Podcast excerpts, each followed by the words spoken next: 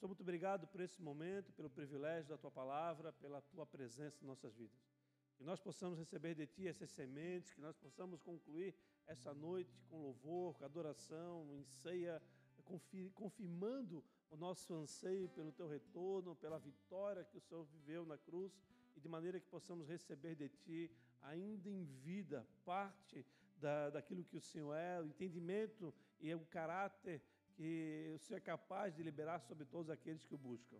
Nosso coração está em Ti, Senhor. Leva-nos a esse entendimento, guarda as nossas vidas e nós possamos te celebrar em todos os dias, no nome de Jesus. Amém e amém. Glória a Deus, igreja.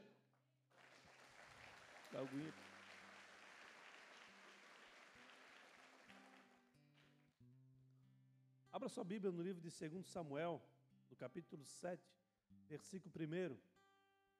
Livro de 2 Samuel, no capítulo 7, versículo 1. NVI.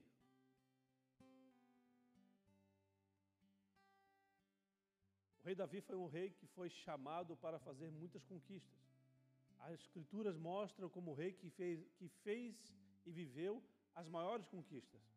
Ele acrescentou em, para o povo de Deus é, muito, território, ele, ele trouxe ao final do seu, do seu mandato, digamos assim, como rei, do seu tempo como rei, a paz para Israel. Então, foi um rei que foi chamado para fazer conquistas, mas que ao fim iria trazer paz a Israel. No livro de Samuel fala-se um pouco sobre isso, eu quero trazer um detalhe ao qual Deus me falou durante essas duas semanas que eu estou meditando sobre essa palavra. No livro de 2 Samuel, no capítulo 7, versículo 1, fala o seguinte: O rei Davi já morava em seu palácio, e o Senhor lhe dera descanso de todos os seus inimigos ao redor.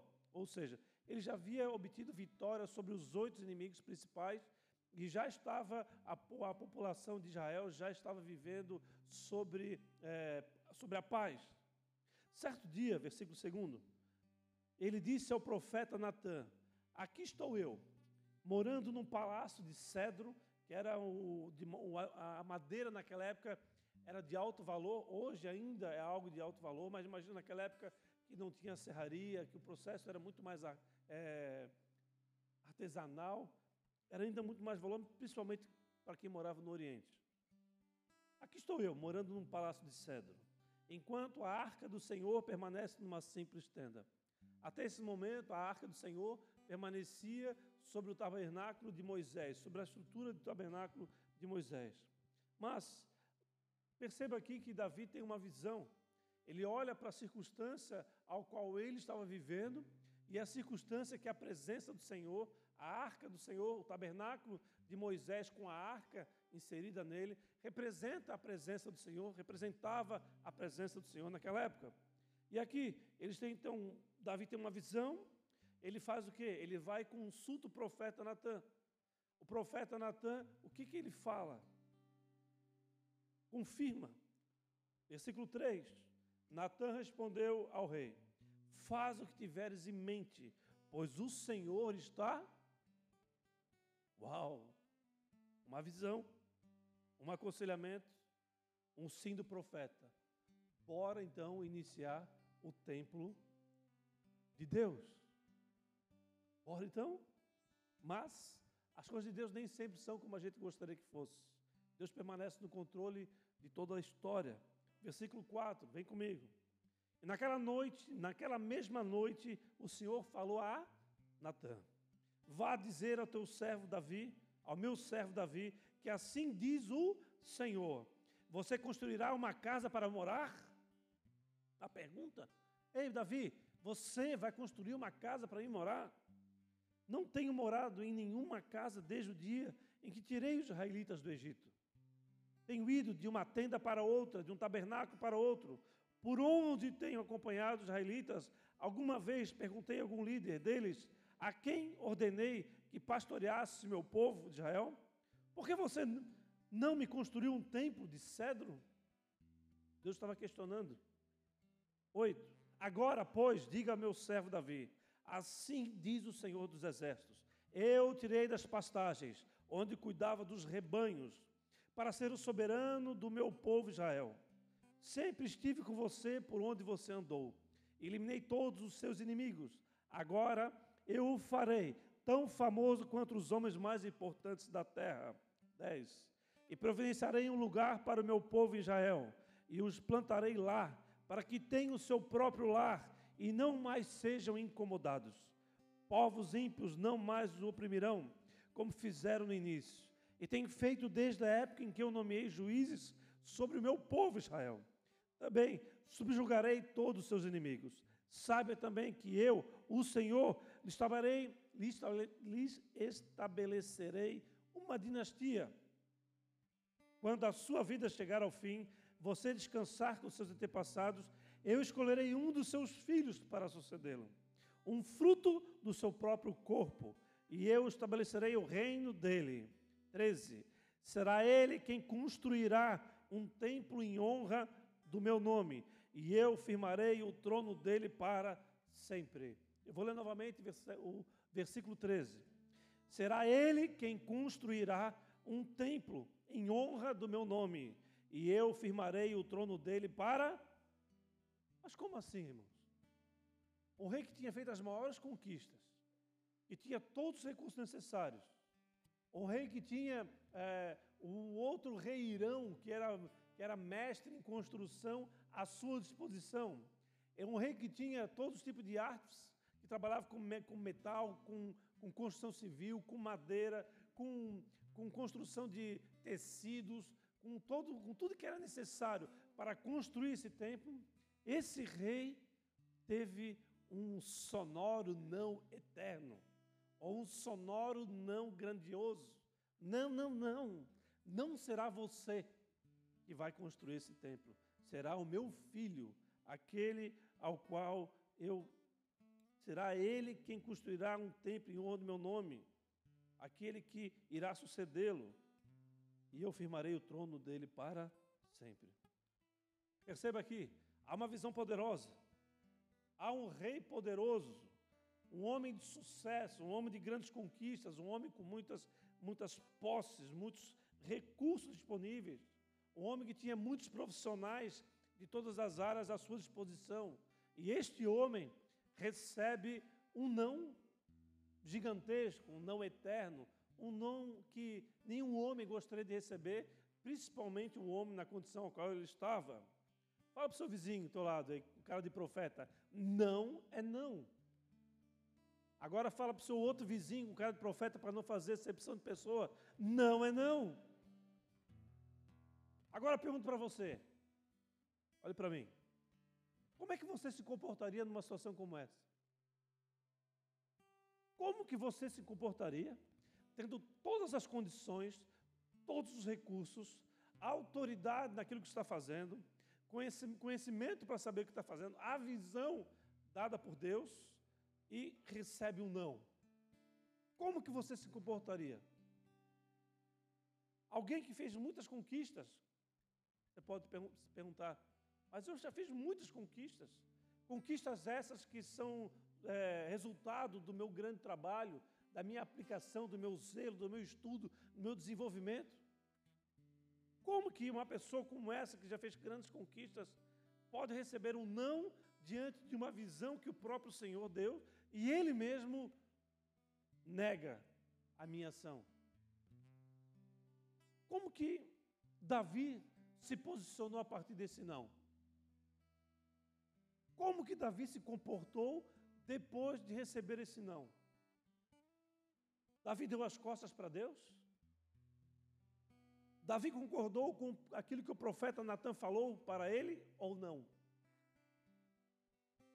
Davi tinha tudo para não concordar, Davi tinha tudo para questionar, dizer que está tudo errado, dizer que é um absurdo, dizer que é algo que não vem do Senhor, que é uma, uma questionar. Podia questionar de todas as formas. Mas olha comigo, livro de 1 Crônicas, no capítulo 22, versículo 5. Agora bota na NVT, por favor. 1 Crônicas, 1 Crônicas, capítulo 22, versículo 5. O título da mensagem de hoje é Inexperiente. Davi disse: Meu filho Salomão ainda é jovem e uma vez que o templo do Senhor deve ser edifício magnífico, famoso e glorioso por todo o mundo, começarei desde já a fazer os preparativos. Assim, antes de sua morte, Davi juntou grande quantidade de materiais para a construção.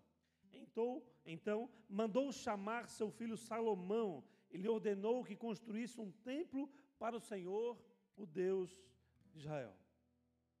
Você parar para meditar e perceber nessa história, nós vamos ver ali Deus falando através do profeta Natan, um, um profeta fiel e obediente à voz de Deus, um pai que é um rei poderoso, cheio de autoridade e de conquistas, e um filho jovem, imaturo e inexperiente. E foi justamente a esse filho jovem, imaturo, inexperiente, que Deus confia a construção do primeiro e grandioso e suntuoso templo construído para ele. Agora tu me explica, nos dias atuais, como que isso ia acontecer? Isso seria capaz de você colocar algo grandioso nas mãos de um jovem inexperiente?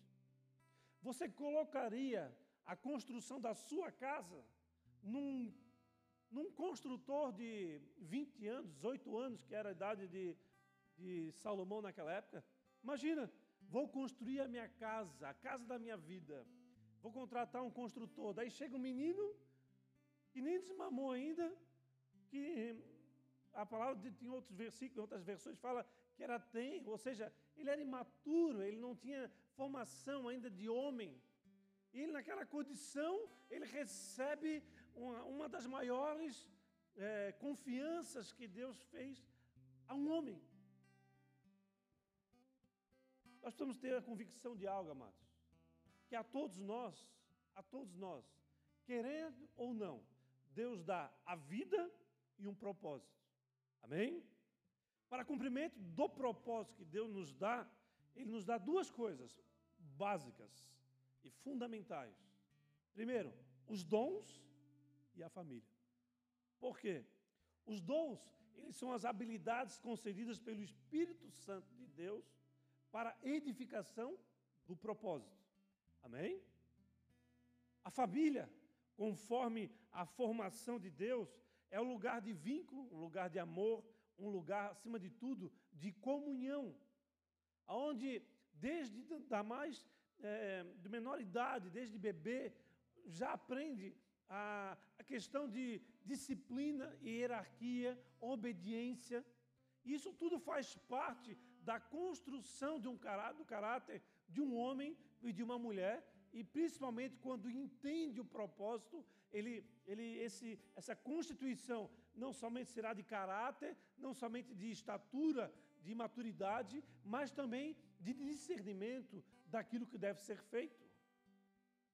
Na cultura atual, você colocaria então algo grandioso para ser construído ou realizado na mão de um jovem inexperiente? Eu creio que se eu fizesse uma consulta aqui para vocês, uma, botasse uma urna eletrônica, 99,99% ,99 viria a palavra não. Não se coloca algo é, grandioso para ser feito na, nas mãos de alguém inexperiente. É mais ou menos como uma, dirigir carro. Você colocaria um carro seu para uma criança dirigir? Imagina então se você ter uma, uma, uma Mercedes da mais cara possível, ou o veículo mais caro de todos. Você colocaria na mão de um recém-formado é, condutor de veículos? Nós não faríamos isso. No contexto, amados, nesse contexto nós estamos falando aqui, qual tipo de sentimentos e de pensamento surgiria naturalmente na vida de Davi? Pense comigo. Se você tivesse todas as condições financeiras, se você tivesse é, recurso, o, o terreno, o, a, todo o material já guardado pelo seu pai, armazenado pelo seu pai, você tinha construtores à sua disposição de todas as formas, madeira, serra, serralheria, é, de todos os materiais tinha pessoas capacitadas para trabalhar. Você tinha autoridade, você tem autoridade, você sabe o que está fazendo. E nesse momento você recebe um não. Como que você se posicionaria diante de uma, de uma situação dessa? Irmãos, isso é algo que muitas vezes nós não paramos para pensar. Sabe por quê? Porque um simples não já mexe muitas vezes com as nossas vidas. Às vezes você, é, dentro da sua casa, você quer comer bife com fígado. Eu gosto disso. Mas tem gente que não, mas eu quero, quero comer frango assado. Só nesse ato de dizer não, não irá comer bife de fígado, muitos já ficam chateados, magoados. Amém? O não sempre, nem sempre nós conseguimos engolir naturalmente. Principalmente quando nós estamos é, é, depositados de autoridade, de recurso, sabedoria, capacidade para fazer aquilo que você está intentando ou desejando fazer. Como agiria então um homem poderoso e com muito recurso, sendo impedido de construir algo? De outra forma, como é que agiria um menino inexperiente diante de muitos recursos, diante de um poder grandioso colocado à sua disposição? A experiência que eu tenho é que quando um jovem imaturo recebe uma grande herança, em pouco tempo ele se desfaz dela. Em pouco tempo. Às vezes não leva dois anos. Um grande recurso ele é destruído. Nós temos exemplo do, do filho pródigo lá, que o pai dá metade da herança para ele, e ele vira, vira o cabeção lá e destrói tudo em pouco tempo. Mas no dia a dia, isso é uma realidade. Pessoas inexperientes, que não estão capacitadas para realizar algo, elas tendem a ter dificuldade e por erros, por, por, por más escolhas, elas acabam não conseguindo fazer com zelo, com excelência, aquilo que foi confiado a ela. Estão comigo, igreja? Vamos em frente então. Davi, o poderoso rei, o grandioso em conquistas, ele fica impactado, ele fica indignado, ele fica com raiva, ele fica furioso? Não. Simplesmente ele se cala e ele aceita a palavra de Deus. É exatamente nesse momento, amado, que surge um sentimento que ele é considerado sobre, sobre o ponto de vista de Deus, obviamente das Escrituras, como um dos sentimentos mais cruéis e que tem gerado muita destruição, porque ele é considerado uma raiz, é, é considerado algo que se alimenta da terra, ou mesmo se alimenta dos outros e contamina os outros.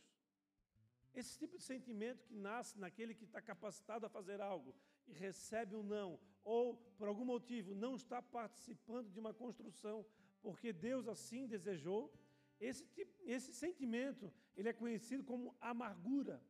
E as escrituras elas são relacionadas como uma raiz de amargura.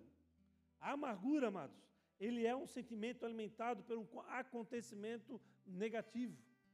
Então, quando nós é, vivemos uma experiência negativa ou algo acontece de maneira negativa nas nossas vidas, se nós não cuidarmos, a amargura ele entra no nosso coração e ela se transforma numa raiz, ou seja, ela se transforma em algo que é difícil de você tratar, algo que é difícil você eliminar do teu coração. A amargura, sobre o ponto de vista é, original das Escrituras, ele a palavra era, era, é, era simbolizada por, uma, por um, uma fruta que eu não conheço, não sei como é que essa fruta, como é que nunca vi essa fruta, mas é, a mais próxima que nós temos de, dessa fruta é um limão. É uma fruta amarga, é uma fruta azeda que eles usavam naquela época, era uma, eram ervas amargas. Amém, igreja?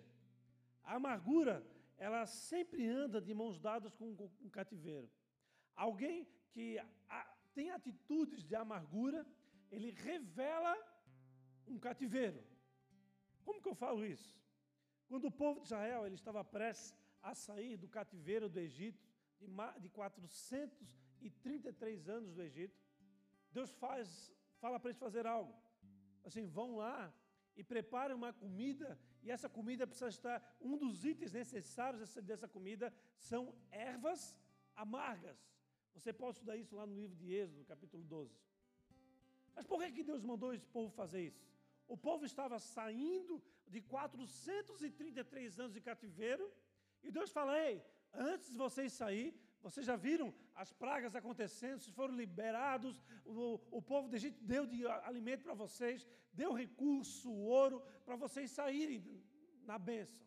Mas antes, eu quero que vocês se alimentem. E esse alimento, ele, um dos itens que será é, feito são ervas amargas. Amados, o que Deus queria apresentar para eles, para aquele povo, que eles quando ele se alimentasse dessas ervas amargas, é uma lembrança da amargura do cativeiro.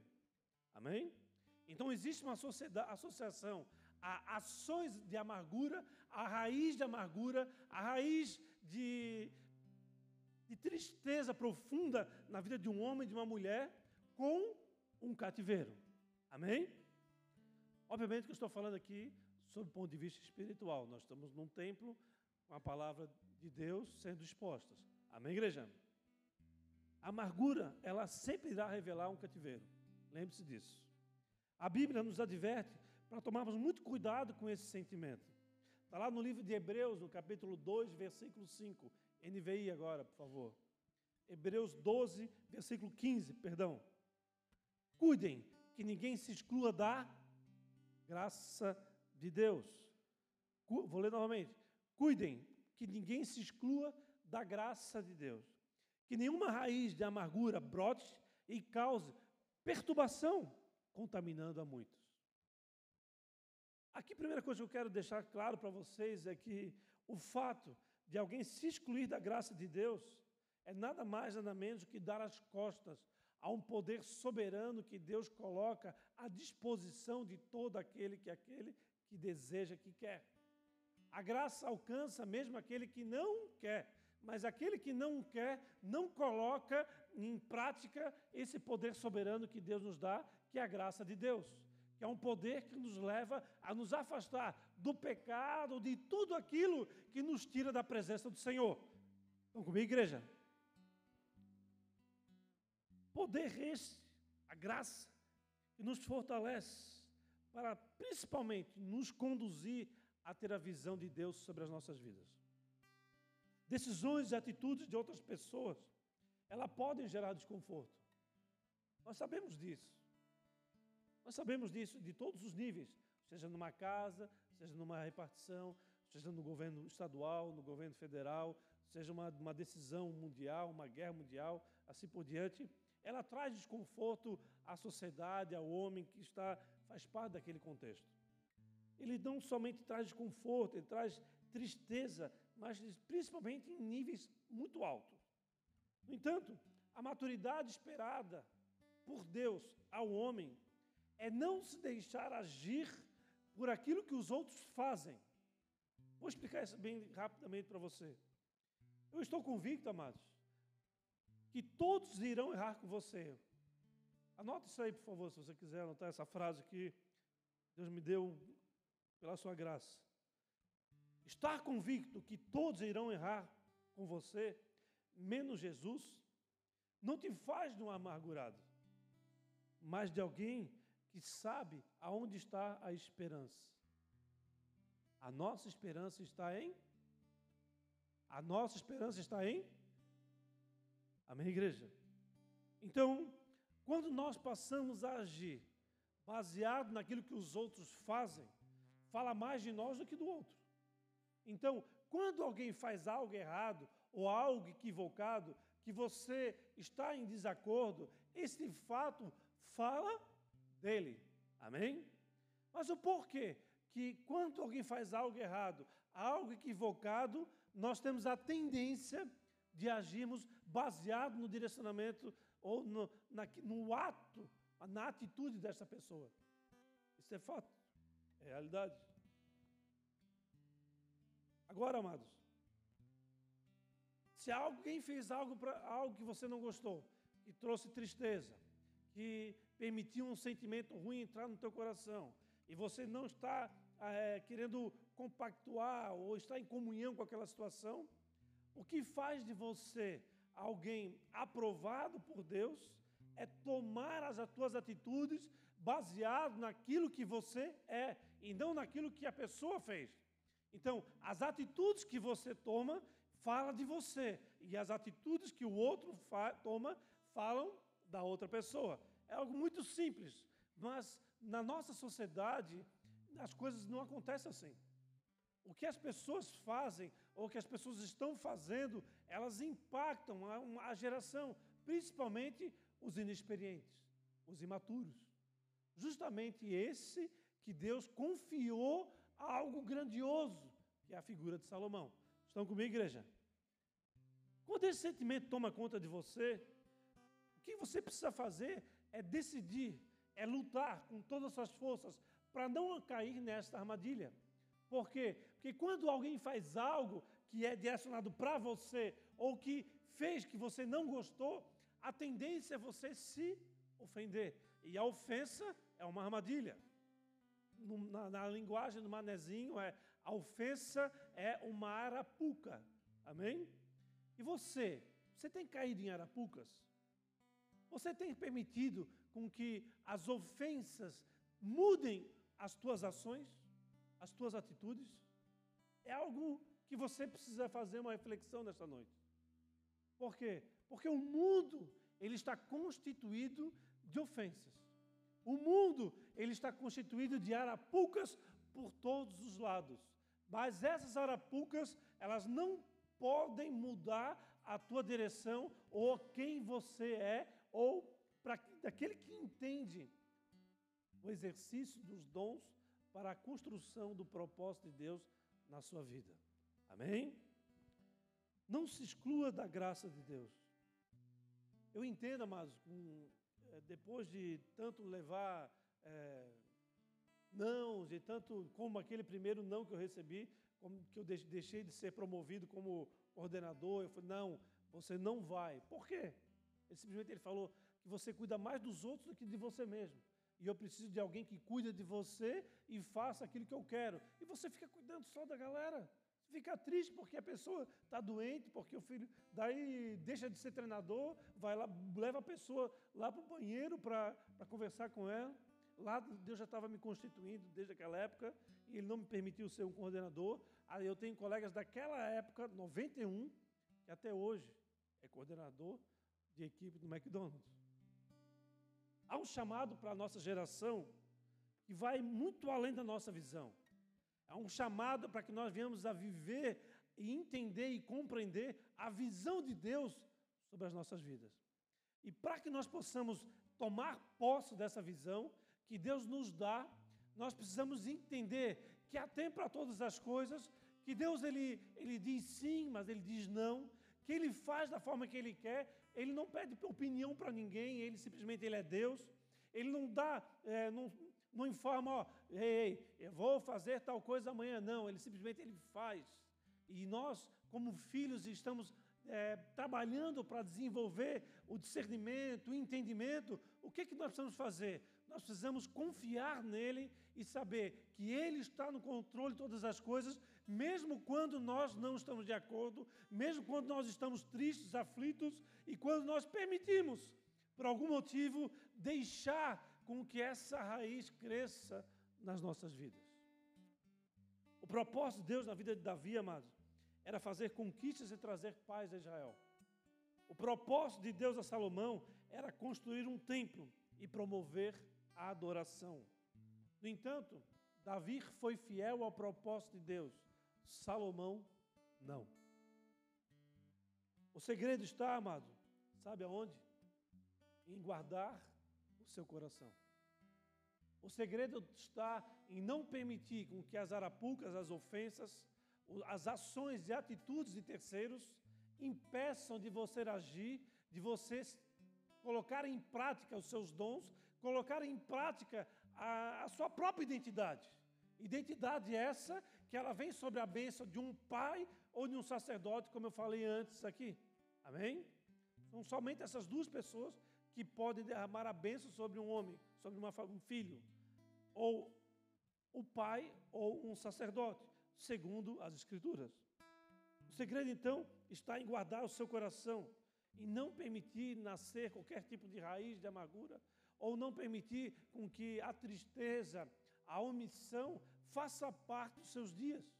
Nós precisamos estar convictos de que Deus nos chamou para uma guerra numa geração que precisa sim de um posicionamento de homens e mulheres cheios de ousadia, cheios de coragem, revestidos de autoridade no Senhor, e pessoas essas que é, não pagam qualquer preço, ou, ou seja, não, não façam questão de, de fazer parte daquilo que gostaria se Deus falar não. É questão de maturidade. Eu gostaria muito de fazer isso, mas Deus falou: você não vai fazer isso. Então, a maturidade de você entender, não, se Deus não quer que eu faça aquilo, então eu posso ser aquele que irá promover aquilo que eu gostaria de fazer. Foi o que Davi fez. Deus falou que não. O que, que ele fez? Ele começou a gerar mantimentos, é, mercadoria, cimento, cano de PVC, é isso? Óbvio que não. Pedra, madeira, argamassa, é, barro para fazer liga, todo o material necessário para a construção do templo. Davi começou a armazenar, ao ponto do seu filho, imaturo, ao ponto do seu filho, um jovem é, tenro, sem sabedoria nenhuma, é, recebe essa, essa ação, mas o pai já havia o abençoado, o pai já havia é, acrescentado em provisão para que ele pudesse deslanchar num propósito eterno. Então, Deus te dá a oportunidade. Talvez você é, já é uma pessoa de mais idade, ou uma pessoa mais madura como eu, que já minha filha já tem 30 anos, mas eu tenho netos. Mas talvez você ainda não tem filhos. Talvez você não tenha possibilidade de ter abençoar um filho, porque já não tem mais. Talvez uma pessoa solitária, mas sabe de uma coisa? Deus te chama para fazer parte de uma família que tem o poder de estar em comunhão, em vínculo do amor, e esta família, ela tem alguém que está capacitado para abençoar, seja o teu filho, ou seja os teus dias, através de aconselhamento, através de direcionamento que vem do céu. Amém? Então, o mover de Deus, ele passa pela comunhão dos santos, ele passa pela família de Cristo Jesus. Mas para que você possa estar capacitado a isso, para que você possa avançar naquilo que Deus tem para a sua vida, você precisa guardar o teu coração. Porque é dele que provém todas as fontes de vida. Amém? Em Lucas 6, livro de Lucas, capítulo 6, versículo 45, fala o seguinte: O homem bom tira coisas boas do bom tesouro que está em seu coração, e o homem mau tira coisas más do mal que está em seu coração, porque a sua boca fala do que está cheio o a sua boca fala do que está cheio o. Então aquela pessoa que por algum motivo permitiu com que a tristeza, que, a, que os acontecimentos negativos, que as ofensas entrassem no, teu coração, no seu coração, esta pessoa ela vai ser alguém tendenciosa a abrir a sua boca e falar aquilo que está no seu coração e irá sim revelar a sua condição, a sua circunstância em Cristo Jesus. Eu digo para você, não vale a pena se tornar uma pessoa amarga por causa das atitudes de outra pessoa. Mas, ainda bem que tem um mais, né? Mas, quando Deus está presente, amados, tudo se faz novo. Isaías, no capítulo 55, versículo 8, fala o seguinte: Pois os meus pensamentos são mais. Pois os meus pensamentos não são os seus pensamentos, ou os pensamentos de vocês. Os meus caminhos não são os seus caminhos. Ou seja, a maneira de Deus atuar na sociedade nunca será da forma que você espera ou imagina. Talvez há uma, uma, uma coincidência, mas os acontecimentos deles eles nunca são baseado em atitudes diárias, mas sim em atitudes eternas. Não estão ligados a, a sentimentos humanos, mas a propósitos divinos. Então, é, o propósito de Deus é maior do que a nossa vida. Amém, igreja? Os acontecimentos dele, se você quiser ou não, vão acontecer. O fato é, ou você faz parte de um propósito, coloca os seus dons em prática e usufrui do privilégio de ser confiado por Deus a algo, ou você simplesmente entra na, na, como um mero espectador da sua própria vida. O homem só poderá construir algo para Deus, amados, a partir do pouco. Sabe por que eu falo isso? E somente assim ficará explícito que Deus está à frente. Por isso que Deus não colocou a construção do templo na mão de Davi. Por esse simples fato. Porque se ele tivesse colocado a construção do templo na mão de Davi, Davi poderia ter se tornado infiel a Deus, Davi poderia ter se tornado soberbo, Davi poderia ter se tornado alguém que não tem o coração conforme o coração de Deus, assim como está escrito. Davi, ele não foi construção do templo, mas foi aquele que planejou, aquele que gerou recursos. Aqui, sabe que eu, eu posso é, fazer um, um entre parênteses aqui, que a missão, amados, de Deus nas nossas vidas, elas serão continuadas por outras pessoas. Você não pode acreditar, é, aceitar ou permitir pensar do que algo que Deus colocou sobre você é você que irá fazer e é você que irá concluir. Se você não fizer, Deus vai levantar outro. Mas se você fizer, você não será aquele que irá concluir, porque Deus vai transformar a missão de geração para geração até que o propósito dele seja alcançado. Amém, igreja? Pode dar um salve de palmas para Jesus.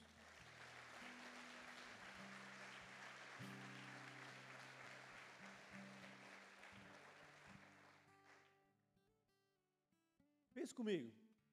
Se Davi tivesse permitido com que a raiz da amargura entrasse no coração dele, o templo teria sido construído? Certamente não. Deus iria construir de uma outra forma, mas não por, aquela, por aquele legado que havia sobre a vida dele. Por ele se calar, por ele permitir a, o direcionamento de Deus, por ele olhar para aquele menino inexperiente e dizer: Meu Deus, eu tenho todas as capacidades, e Deus quer que ele, esse, esse Zé Ruela, esse menino, meu filho inexperiente, ele vai, ele. Bota no, um cotovelo do teu vizinho lá e fala: Sim, é tu. É contigo que Deus está falando. Deus confia, amados, a nós coisas que a gente jamais imaginava que pudéssemos ser é, confiados. Há questões que são colocadas sobre as nossas vidas que, se nós não tivermos discernimento, nós não iremos compreender o mover de Deus. O que Deus tem para cada um de nós é maior do que nós mesmos. O fato é, nós estamos buscando esse discernimento, nós estamos permitindo é, viver o não de Deus, nós estamos permitindo ser direcionados por Deus ao ponto de concluir algo que foi chamado a concluir, ou, ou a realizar algo menor que os nossos próprios olhos, algo pequeno, falar, ah, ah, ah não, não, eu vou fazer parte da zeladoria, eu vou fazer parte da zeladoria, é, amado, esse sentimento, ele poderia ter alcançado meu coração lá atrás, quando eu me converti. Sabe por que eu falo isso? Porque teve um, uma, uma eu, na época eu já tinha um escritório de contabilidade eu tinha vários funcionários. E eu servia na zeladoria. Tinha vários dias que eu ficava sozinho com a zeladoria da igreja toda. Todinha. Só ficava eu. Vários, vários dias. Eu chegava às três horas da tarde para poder dar conta. Mas não é glória, não é mérito meu. É, Deus me, estava me conduzindo a isso. Só que perceba o seguinte: quando eu estava servindo a zeladoria, eu tinha um autoboy que era no meu escritório era a função mais, é, digamos assim, mais simples, ou talvez com menos necessidade de capacitação. Amém? E todos os outros eram contadores, assim por diante. Esse motoboy congregava na igreja também. E eu, quando estava ali servindo na zeladoria, teve algumas vezes que eu estava limpando aqui o altar aqui na frente, que tinha um tapete, Ele levantava os pés para poder limpar o chão. Mas eu era o chefe dele. Amém? Ele era o meu motoboy. Mas ali eu era o servo. E ele era alguém que estava necessitado de ser direcionado por Deus. Então a sabedoria de Deus nos leva a olhar para aquilo que Deus confiou como algo grandioso, valoroso e que vai gerar algo no mundo espiritual. Então não importa aquilo que Deus colocou na tua mão, você precisa ter zelo por aquilo. Você precisa é, conduzir, acreditar que aquilo, sobre o ponto de vista humano, é pequeno, mas sobre o ponto de vista eterno, é eterno. Sob o ponto de vista de Deus, é gigante, é maior do que a tua própria vida. Vai alcançar pessoas e lugares que você, na sua própria força, você nunca iria alcançar. Amém? Cada membro de uma família, amado, deve construir para a construção do projeto de Deus. Há o papel do pai, há o papel da mãe, há o papel do filho. Cada um faz parte de um projeto, faz parte do projeto. Então, aqui, como igreja, como família de Cristo Jesus, onde Ele é a cabeça, a cada um de nós há um papel. Cada um de nós precisa colocar em prática aquilo que foi confiado. O fato é, nós muitas vezes nós entramos aqui e saímos e nós não damos o devido valor para aquilo que Deus tem colocado em nossas mãos. E isso faz com que aquilo que Deus está colocando em nossas mãos, ele diz, ei, ele não está dando valor, então ele pega e coloca na mão de outra pessoa. Isso é natural que aconteça, porque a obra de Deus precisa, alcançar, precisa avançar. Amém? Então, quando nós damos a, a, a negativa para Deus, o Deus ele fala, ah, ele está se excluindo da minha graça, mas eu continuo em busca dos perdidos. Amém, igreja? E por fim, eu quero trazer para vocês o conselho de Davi, o pai, ao seu filho Salomão. Assim concluímos o culto. Lá está lá na 1 Crônicas, no capítulo 22, 11. 1 Crônicas, capítulo 22, versículo 11. Davi já estava velhinho, já estava nos seus fins da sua vida, e ele chama Salomão para dar um conselho. E está escrito assim: Agora meu, agora meu, e o Senhor seja com você. Ou seja, o pai estava abençoando o filho. Amém? Para que você consiga construir o templo do Senhor, o seu Deus, conforme ele disse que você faria. Falou para ele? Não. Falou para Davi. Falou para Salomão? Não. Falou para Davi. 12.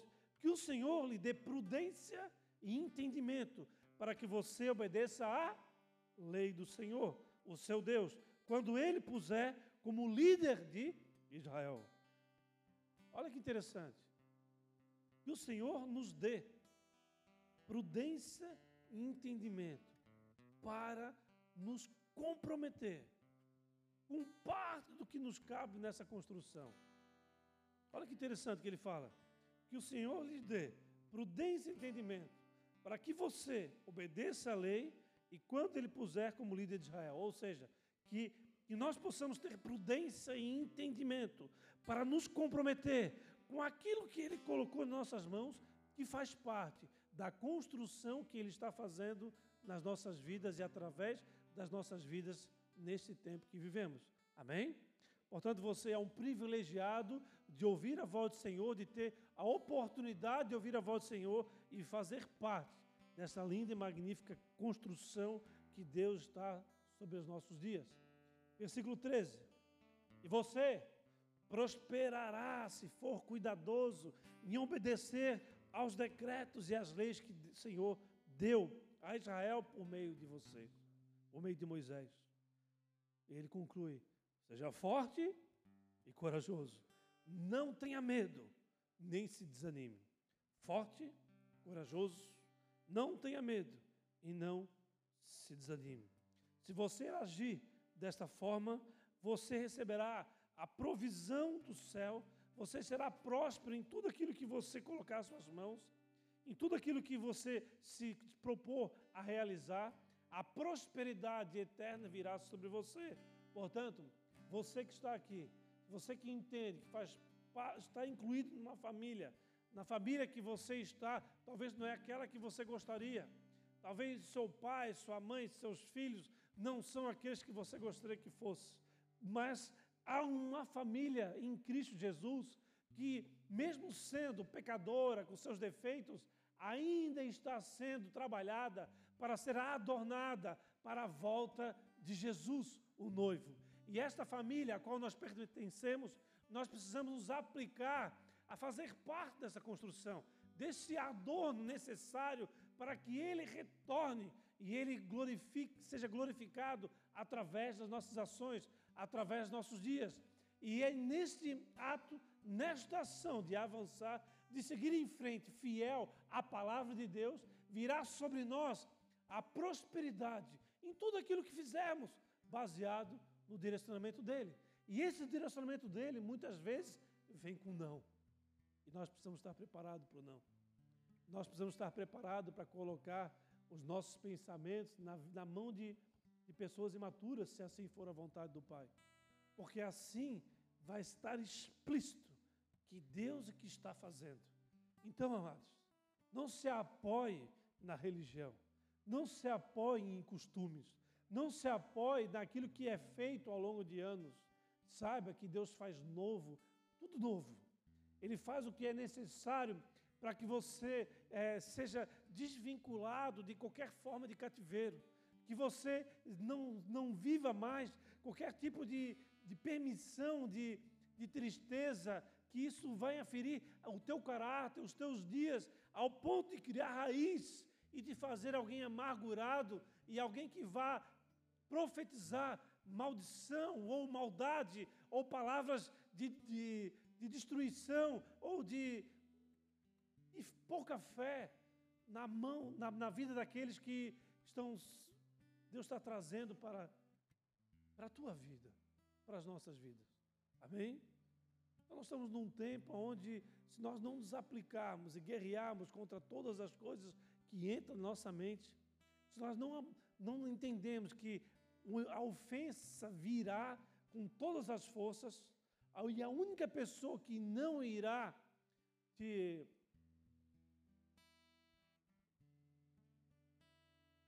A única pessoa que não vai te ofender é Jesus.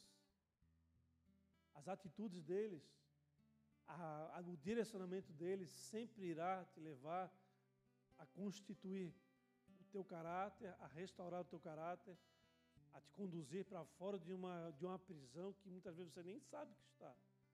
Mas Deus quer tirar dessa condição e te apresentar passos verdejantes, aonde você poderá se alimentar na presença dele. Amém?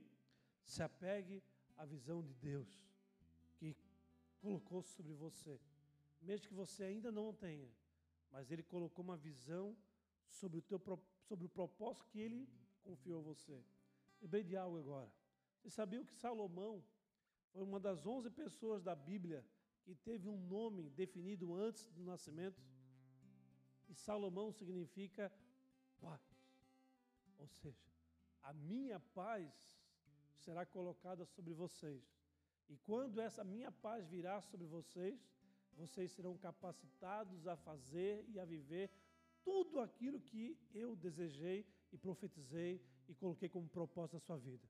Por isso, confie no Senhor. Aonde a necessidade de perdão, perdoe. Aonde a necessidade de arrependimento, se arrependa. Aonde a necessidade de ajuste, tenha coragem de ajustar aonde a necessidade de, de você se desvincular de algumas coisas, se desvincule, mas ande em autoridade que Deus te deu. Para que você possa viver a prosperidade, você precisa ser forte, corajoso, não temer e nem desanimar. E assim Deus irá contribuir a cada um de vocês com tudo aquilo que é necessário para você ser mais do que vitorioso. Amém? Pode um salve de palmas para Jesus, amados.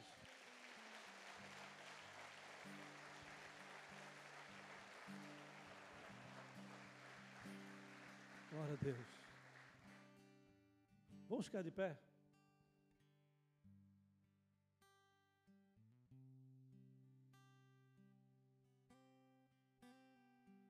Uma das piores guerras que vivemos hoje é a, é a guerra da, da desvinculação do amor.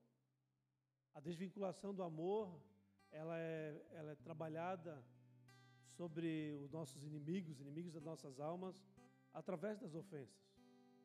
E quando nós permitimos que as ofensas encontrem as nossas vidas, nós acabamos que se desvinculamos, se desvinculamos daquelas pessoas ou daquilo que nós não deveríamos nos desvincular. Isso nos leva a um prejuízo gigante. Nós precisamos ter o discernimento, o entendimento, para agir conforme a vontade do Senhor. Nós precisamos estar preparados para os nãos que a vida irá nos dar. Nós precisamos estar preparados para os dias difíceis e não agir baseado naquilo que as pessoas fazem, mas naquilo que você precisa fazer. E assim você irá triunfar naquilo que Deus prometeu e colocou como propósito de vida no teu coração. Para isso, guarde o teu coração, porque é dele que provém todas as fontes de vida. Não permita que o teu coração seja revestido de tristeza ao ponto de você se tornar amargo, indesejado, ou alguém que não consegue participar mais da comunhão dos irmãos, dos santos, como diz a palavra. Deus quer estar querendo derramar mais sobre nós. Deus está querendo derramar a sua visão sobre a nossa geração. Uma visão que vai acima da nossa visão, é além daquilo que podemos perceber e entender. Mas para isso nós precisamos ser fiel e nós precisamos confiar no Senhor. De maneira que nós não venhamos a agir sequer sem que o Senhor tenha autorizado. Ah, mas como? Busque o Senhor enquanto é tempo e Ele irá dar respostas para você. E da maneira que você reage com aquilo que Ele te direciona, será a forma que Ele irá te usar no futuro. E quanto mais você passa por dificuldade numa área, quanto mais luta você vive passar por uma, área da sua vida, se você perseverar, se você permanecer e ser fiel àquilo que Deus está colocando sobre a tua vida, vai ser exatamente naquela área que Deus irá te dar experiência e capacitação para atuar no mundo ao qual nós estamos vivendo. Então, a, a pessoa mais ideal para ministrar no Ministério Nova Vida, aqueles que são dependentes e codependentes das drogas, são aqueles que foram curados por elas, que foram libertos dela. Amém? Um, um casal que está passou por muitas dificuldades no seu relacionamento e Deus restaurou o seu relacionamento, essas pessoas elas serão usadas para auxiliar muitos casais que estão com seus relacionamentos destruídos. E assim acontece o mover de Deus. Deus ele trabalha de maneira que você muitas vezes não quer, que você não deseja, os nãos de Deus vêm, você acha que pode, mas Deus diz que não, não é por aí. Mas você, depois de um tempo, você entende que Deus estava te capacitando a algo muito maior do que a tua própria visão pode ou poderia enxergar. Que Deus se mova através da sua vida, da sua família. Que Deus faça com que você compreenda que a missão dada para você precisa ser cumprida, mas nem sempre ela vai ser concluída na tua geração. Filhos irão assumir, outras pessoas irão assumir aquilo que Deus confiou a você, mas que você possa entregar esse legado com, com recursos necessários para que ele possa alavancar, para que ele possa fazer conquistas ainda maiores do que a sua. Amém, igreja? Agora nós iremos entrar no momento que foi ordenado por, pelo próprio Jesus que nós viéssemos a fazer até o dia que ele retornasse. É uma celebração de, de agradecimento, uma celebração que nós iremos fazer um, em memória de que a, existe um Deus e há um Pai que está preocupado comigo e com você. E ele viu que o, os filhos estavam sendo conduzidos à sua própria destruição. O que, que ele fez? Ele entregou a sua melhor parte e colocou essa melhor parte neste mundo caído. E essa pessoa, esse filho amado, precisou passar por dores, por sofrimento, pela crucificação, para vencer a morte, ter vitória sobre ela, ter a chave da morte sobre si, ser ressurreto à presença do Pai e nos garantiu que nós precisávamos entrar na expectativa do seu retorno.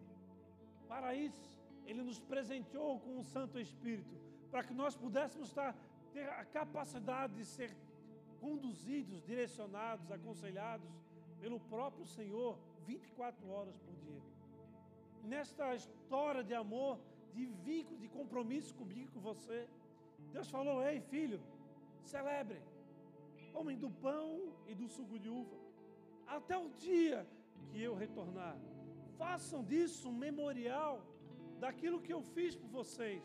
Um memorial de quem se alegra na salvação, de quem se alegra no entendimento do que este mundo que estamos vivendo, que as aflições, que as angústias, que as ofensas, que as arapucas que alcançam nossa mente e nosso coração são passageiras. E em breve nós juntos iremos entrar na presença do Pai e lá não haverá mais qualquer tipo de desafeto, qualquer tipo de inquestionamento, não haverá mais tristeza, não haverá mais aflição, não haverá mais fome. Lá será um lugar onde a paz reinará eternamente. E nós precisamos celebrar a, a, a salvação todos os dias nossas vidas, como um Deus que nos guarda, nos protege e nos dá livramento diariamente, para cada vez mais nos capacitar a entrarmos na presença dEle. Amém? Nós não estamos aqui, Pai, porque a nossa mente nos traz aqui. Nós estamos aqui porque o Senhor nos trouxe aqui. Na Sua presença nós estamos e na Sua presença nós consagramos esse pão e esse suco de uva. Que o Senhor seja celebrado por todos os nossos dias. Que nós possamos compreender que a Tua presença em nós é o mais importante. Que o homem e uma mulher com Deus presente, com discernimento e com entendimento, transforma os seus dias, transforma o seu trabalho, transforma o seu relacionamento, transforma as suas dependências, leva para fora de cativeiros, é curado, restaurado, livre, liberto para viver a um propósito eterno que só Deus, só Deus é capaz de nos conduzir. A Ele todo o nosso louvor, toda a nossa fidelidade por todo sempre. Amém.